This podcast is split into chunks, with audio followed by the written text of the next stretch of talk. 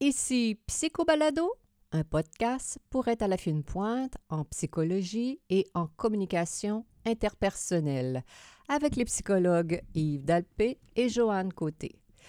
Bonjour à tous!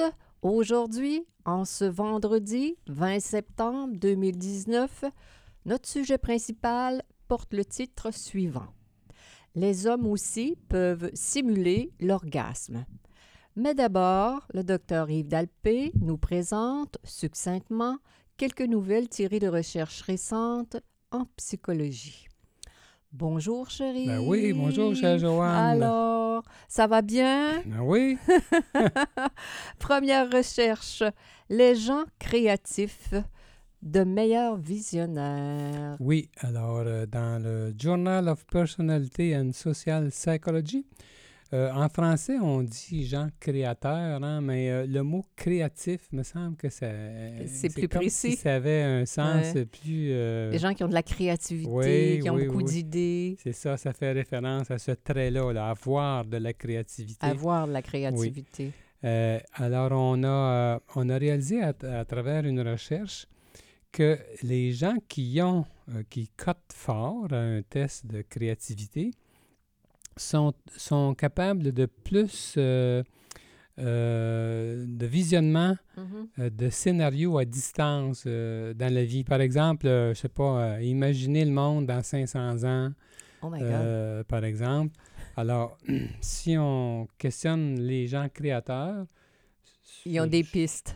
Ils sont supérieurs dans leur façon de voir les choses. Par rapport à d'autres experts comme en médecine ou en droit, par exemple. On a pu comparer.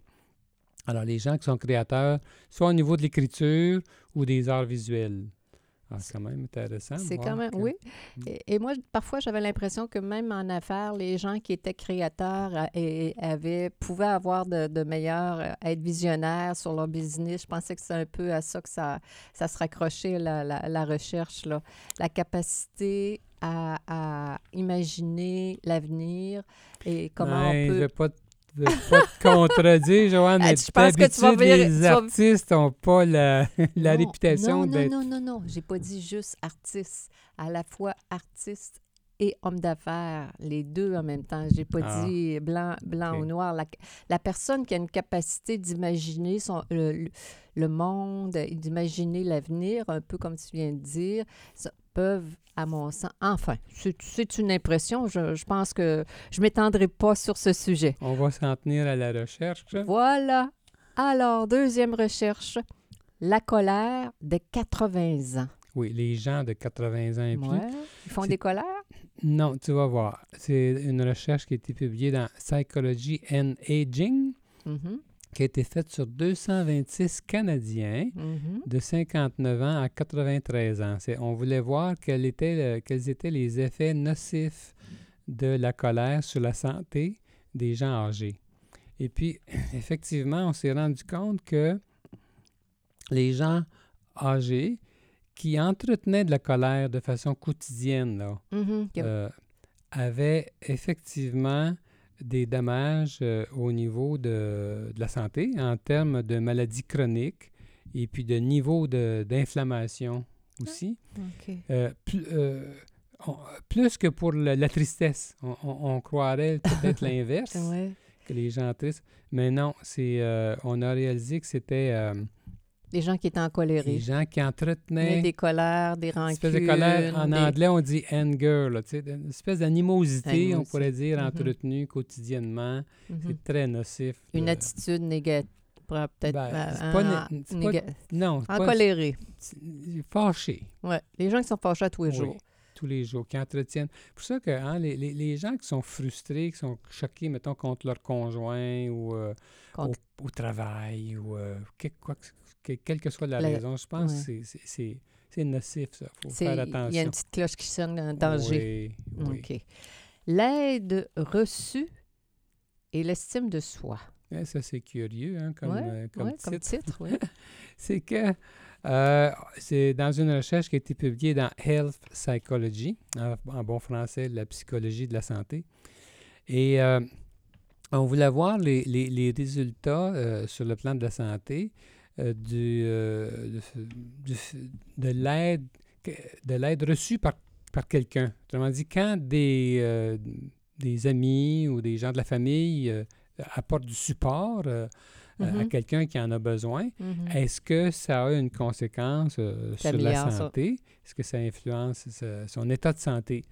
La surprise qu'on a eue, c'est que oui, ça influence la santé, ça a des bénéfices, mais seulement pour les gens qui ont une haute estime d'eux-mêmes.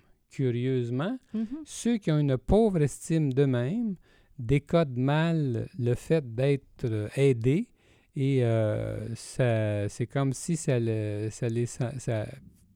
faisait la preuve de leur petitesse ou qui n'étaient pas à la hauteur, alors que quelqu'un qui a une bonne estime, qui reçoit de l'aide de leur environnement, ça fait la preuve qu'ils comptent, qu'ils ont un lien, qu'ils ont de la valeur, qu'il y a un système affectif qui est vrai, là. Ça a du sens. Ah, c'est toujours intéressant, cette partie de recherche. Tu ne cesses de m'épater. Tant mieux. Oui, c'est fantastique, toutes les idées qu'il y a dans cette tête-là, mesdames et messieurs. Et maintenant, les hommes aussi peuvent simuler l'orgasme. C'est notre sujet principal. Cher Yves, quand j'ai vu ce titre, j'en revenais pas. T'étais surprise? Ah, encore une fois. Oui. Pourtant, je passais ma vie à interagir avec les personnes comme psychologue. Et, c'est rare, hein, Joanne, qu'on entend parler de ça, justement, que des hommes peuvent simuler l'orgasme. Exactement. Parce que, dis-moi, Yves, de façon concrète, pour simuler l'orgasme, je veux dire, il faut que la personne... un homme, il faut que ça éjacule. Là. Je veux dire, tu peux pas... Oui, mais s'il éjacule à l'intérieur, comment veux-tu faire la différence? La petite cachette. Ben oui. C'est ça, là. Ça se fait à la cachette, justement. À la cachette. Eh bien oui. Et puis, mais on penserait, ça ne nous vient pas à l'esprit. Non. Mais j'ai été surpris. Quand j'étais au congrès des sexologues qui a eu lieu à Atlanta en 2017, j'avais assisté à des conférences qui ont porté sur différents sujets en sexologie, bien sûr. Oui. Et puis, il y avait une présentation qui était faite justement sur l'orgasme. Et puis, c'est là que j'avais appris que chez les femmes, à l'occasion, il peut y avoir de 50 à 60 % des femmes qui feignent l'orgasme à l'occasion. À l'occasion. Pour... Mais ça... Ça concorde un peu avec ce que j'entends dans mon bureau, que j'ai entendu, je ne tombe pas à la renverse. Oui, ça, pour les femmes, on associe toujours ça, la fin d'orgasme, aux femmes. Mais dans cette recherche-là, on avait trouvé que, imagine-toi donc, qu'il y avait entre 17 et 41 % des hommes qui simulent l'orgasme à l'occasion aussi. Et puis même, on disait que 17 % le faisaient souvent. C'est beaucoup, 17 %. Ça, c'est surprenant, là. Hein? Oui. Puis, je disais une recherche, là. C'est pas une recherche. Ces statistiques provenaient de 13 recherches faites entre 1976 et 2017. Alors, donc, c'est d'actualité, puis c'est pas... Alors, c'est surprenant, hein? Alors, premièrement... Je ne sais pas ce qui devient comme impression, là, mais moi, c'est que je me dis tout le temps dans ce temps-là comment c'est difficile d'être transparent. Bien, c'est clair que c'est la première idée qui m'est venue. Comme c'est difficile d'être vulnérable, comme c'est difficile de montrer vraiment quelle est notre expérience humaine, la vraie expérience. Si on a un orgasme, si ça ne fonctionne pas. Comment les gens... On a parlé de performance sexuelle la semaine dernière, là, puis c'est un peu à cette idée-là que je raccroche la fin de l'orgasme chez les hommes. Qu'en penses-tu? La fin, les personnes qui l'activité sexuelle est une activité dans laquelle il faut performer, il faut avoir un orgasme, il faut à tout prix, même au prix de le feindre. Même, alors, que ce soit un homme ou une femme qui feint l'orgasme, s'il est obligé de feindre l'orgasme, c'est quelque chose qui n'allait pas au moment de la relation sexuelle. Là. Exactement. Je ne veux pas dire que c'est dramatique, là, mais je dis par là que cette fois-là, l'homme ou la femme n'était pas dans l'état pour... se laisser aller complètement. Se laisser aller, il y avait des raisons. Quelles que soient les raisons. Quelles que soient les raisons, on va en reparler là, bientôt, là, mais l'idée, c'est que, quelles que soient les raisons, c'est qu'on n'est pas capable, on n'a pas, comme si on n'avait pas... On avait honte de dire la vérité sur notre capacité ou notre incapacité à... On craint, c'est ça. On craint le jugement. On craint de décevoir aussi. Ou d'être abaissé. D'être abaissé. Non rejeté. Exactement. D'avoir de l'air, moins, comme les jeunes disent, moins hot, là, de ne pas avoir l'air de faire partie de la gang, de ne pas être suffisamment masculin ou féminin. Ou d'être. C'est sûr que c'est rempli de peur. Là, hein? Quand on arrive à faire ça, c'est... Maintenant, l'autre question qui vient avec ça, Joanne, comment ça peut se faire là, qu'un homme... n'est pas capable d'avoir un orgasme. Quelles sont les raisons? Bien, il y en a plusieurs. Là. La première, probablement, que si on va avec l'idée de la pression, l'homme avec la pénétration, parce qu'avec la masturbation et l'amour oral, on s'entend que tu ne peux pas feindre, là. Je veux dire, tu n'es pas caché. Là. Mais avec si on y va avec la pénétration, moi, je pense qu'il est tellement hyper stimulé qu'il a perdu sa... Comment dire, les sensations qui conduisent à la... Oui. On y arrivera après. J'aimerais avant. On reviendra à cet aspect-là. Mais dans un premier temps, si on considère les raisons qui font qu'un homme n'aurait pas... Savais-tu une chose souvent, là? C'est parce qu'il s'est trop masturbé. Avant? Oui. Un hyper... Il s'est masturbé avant d'avoir une activité sexuelle. Ça peut être une hypothèse. Oui, mais je l'ai lu ça aussi, que c'est une des raisons importantes. Un homme qui regarde trop de pornographie. Oh my God, c'est sûr. Et puis qui est overstimulé tout, comme on dit en anglais. Trop de stimulation, soit par Internet, soit sans Internet. Là, mais Internet, disons qu'aujourd'hui, les salons de massage, etc. Alors, il peut même s'être masturbé juste avant que sa femme lui demande de faire l'amour, ou une heure ou deux avant. Il fait. Et puis, au lieu de le dire qu'il n'est pas... je suis pas disponible. Il s'essaye quand même. Puis là, il a l'air fou. C'est sûr qu'il n'irait pas le dire, là. Il est trop mal à l'aise pour dire, bien, ça tombe mal. Ça s'est passé avant. Oui, de dire la vérité.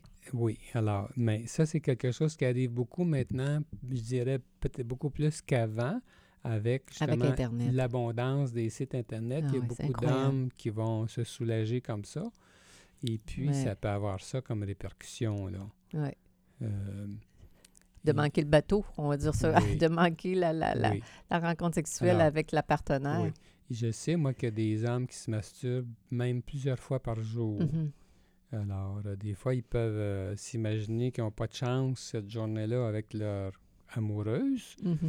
Et puis, si par malheur, elle l'invite à faire l'amour. Bien là, alors là, ils peuvent être mal pris. Là. Alors, c'est une des raisons. Il y en a d'autres. Si on regarde la littérature, ce qui est énuméré comme cause possible dans la littérature en sexologie, on parle de raisons peut-être plus larges comme de l'hostilité que l'homme entretiendrait contre les femmes ou contre sa femme. Peut être en colère contre elle, puis ça fait qu'il a moins le goût de se laisser aller, d'aller jusqu'au bout sexuellement. C'est inconscient, ça. Il peut avoir peur de perdre le contrôle durant l'orgasme, semble-t-il que ça arrive. Perdre le contrôle pendant l'orgasme. Quand on a un orgasme, on perd le contrôle.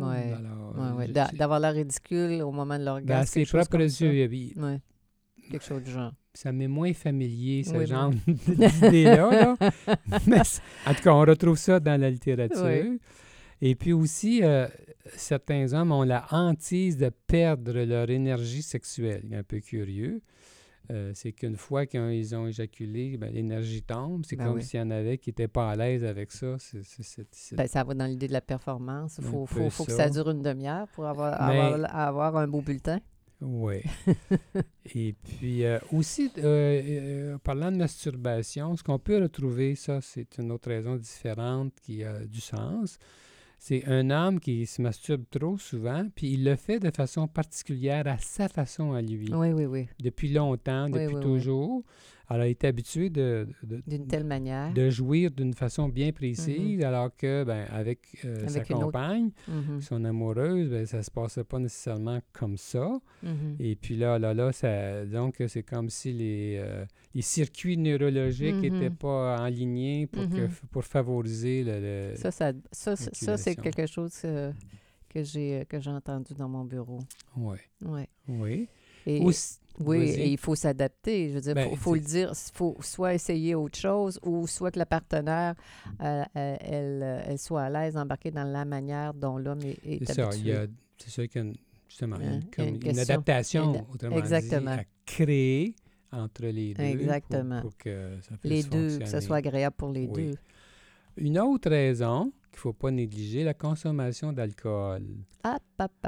Alcool, drogue, oui. Oui, c'est ça. Alors, l'alcool rend insensible. Absolument. Un peu tout sur le corps. La même chose au niveau des sensations érotiques. Ça peut diminuer les sensations érotiques à ce point-là. Et ne pas favoriser d'affecter la possibilité d'éjaculer. Et puis... d'ailleurs, ça peut être les antidépresseurs qui font ça aussi. Autrefois, on disait que cette dysfonction sexuelle-là, c'est une des dysfonctions sexuelles de l'homme. On disait que c'était rare. Oui. Mais maintenant, je pense que c'est beaucoup... C'est pas plus mal fréquent. C'est plus fréquent, peut-être même fréquent. Parce qu'on sait que les antidépresseurs... sont prescrits pour les gens qui ont de la difficulté avec l'éjaculation précoce. C'est même, maintenant, c'est même devenu la façon de soigner l'éjaculation précoce, numéro 1. Avant, les gens allaient consulter en thérapie pour ça. Il y avait des techniques pour enseigner une manière de dépasser cet état-là. Il y a une technique qu'on connaît. Oui, des façons de procéder qu'on utilisait en sexothérapie. Exact. Puis là, maintenant, c'est très rare parce que, justement, s'ils consultent en médecine, on va leur donner des antidépresseurs pour ça. Alors là, ce que tu dis, c'est qu'avec les antidépresseurs, une des conséquences, c'est automatique. Ça ralentit l'excitation. L'excitation est moins intense et même, moins d'excitation. Ça peut affecter l'orgasme. Oui. Puis ça peut prendre plus de temps. C'est peut-être plus difficile de l'atteindre. Alors, c'est une des raisons importantes. Dans la littérature aussi, on parle de manque de sensibilité pénienne, mais là, ça devient théorique. Là. Est-ce que le pénis de ces gens-là est moins sensible pour d'autres raisons que d'une question d'utilisation de médicaments ou de drogues? On ne le sait pas trop, là, mais c'est des raisons qui sont données. Ça doit arriver, mais ça doit être assez rare, ça. Il me semble que, avec tout ce qu'on a lu, avec tout ce qu'on a... C'est pas... Oui. Mais ça se peut, théoriquement, je pense que ça se peut. Mais moi, Joanne, là, c'est que t'allais sur ce terrain-là tantôt, puis j'ai dit, on va y revenir. Oui, tu m'as coupé le... Je t'ai coupé ça, sais-tu pourquoi? Parce que l'idée, c'est que moi, j'ai développé ma propre théorie au sujet de l'éjaculation retardée. On appelait ça de même avant. Puis, ça semble fonctionner avec mes clients. Puis, je trouve ça curieux parce que j'ai jamais lu un seul auteur qui concevait cette dysfonction sexuelle-là comme ça. Et comme moi, là. À l'égard de la performance. À l'égard de la difficulté d'éjaculer. Oui. Puis du temps que ça peut prendre. OK. Et puis, ça m'est venu, ça, en interrogeant mes clients, quand je leur demandais... à ceux qui souffraient d'éjaculation retardée, comme ça, ou qui n'avaient pas à bout. Je leur demandais si ils pouvaient obtenir leur orgasme rapidement après le début, soit tout seul par masturbation. Quand la personne est capable toute seule, ça veut dire que toute la mécanique fonctionne. Ou encore au début d'une pénétration. Est-ce que ça marche si tu te laisses aller tout de suite au tout début, là, si tu es égoïste, mettons, puis tu ne fais pas attention, si tu te laisses aller, est-ce que ça marche? C'est rare qu'ils vont me dire non. La plupart, ça marche. Alors, ce qui m'est venu comme hypothèse, c'est que pour des raisons X, l'homme, justement, comme tu dis, Joanne, il veut performer. L'homme veut durer, soit pour épater son amoureuse. Faire la preuve qu'il est à la hauteur. Qu'il est un bon amant. Ou qu'il veut simplement que ça dure, ou qu'il ne veut pas décevoir. Exact. Et puis... Il attend trop. Il attend trop, puis il n'est pas assez en contact avec lui-même. Il reste peut-être centré sur son amoureuse. Sur les peurs qu'il a à l'intérieur, la peur d'être rejeté aussi de son amoureuse si ça ne dure pas longtemps. S'il va trop vite et tout ça. L'idée, en tout cas, c'est qu'en perdurant comme ça, en n'étant pas en contact assez avec lui-même, ce que ça fait, c'est qu'à un moment donné, le pénis devient anesthésié. Ben oui, c'est sûr. Et puis, ils ne sentent plus rien. Ils vont le dire, hein, quand on en parle, on va leur en parler, ces hommes-là, ils vont dire, ils ne sentent plus rien. Alors là, mais là quand même, qui continuerait à faire des mouvements de va-et-vient toute la nuit, là.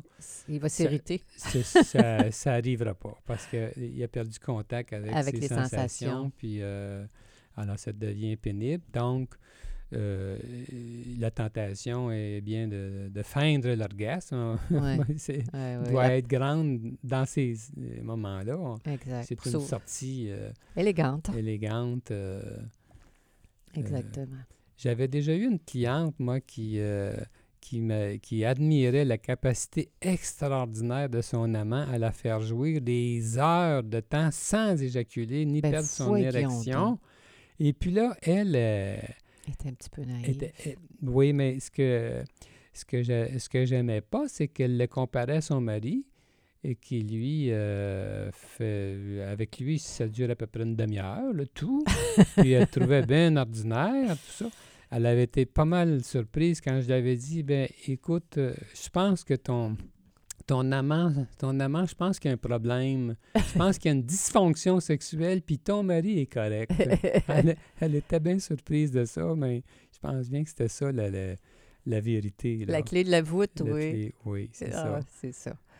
Toutes ces informations-là, que je disais qu'elle était peut-être naïve, ta cliente, hein, c'est toutes des connaissances qu'on a acquises avec nos lectures, avec notre formation, avec notre pratique et comment on peut être utile pour les personnes de leur transmettre ces connaissances-là. Alors, en fait, ce qu'on peut dire en finale, Joanne, pour les hommes qui ont de la difficulté, ont cette sorte de difficulté-là, à venir à bout d'éjaculer, on peut leur conseiller, pour sortir de cette impasse, d'être égoïste au début de la pénétration, mais donc l'idée, c'est de s'entendre au préalable quand même avec leur amoureuse pour qu'elle soit dans le coup, puis qu'elle leur donne la permission de se laisser aller tout de suite au début pour ne pas être frustrée elle-même. Mm-hmm. Parce que des fois, aussi, il y a une petite nuance, des fois, c'est que la femme a de la misère avec son propre orgasme, l'homme veut l'aider, compenser. Alors, que les deux soient dans le coup. Et puis, ce que ça peut faire, c'est qu'à ce moment-là, l'homme va être plus en contact avec ce qu'il ressent. Puis, tranquillement, il y a des bonnes chances qu'avec cette approche, que l'homme acquiert progressivement la maîtrise de son éjaculation au moment désiré. Mm-hmm. Et que les deux soient dans le coup, étant donné qu'il a cette difficulté-là, bien, qu'il se laisse aller au début de la pénétration, puis ensuite, tranquillement, ça peut s'étendre...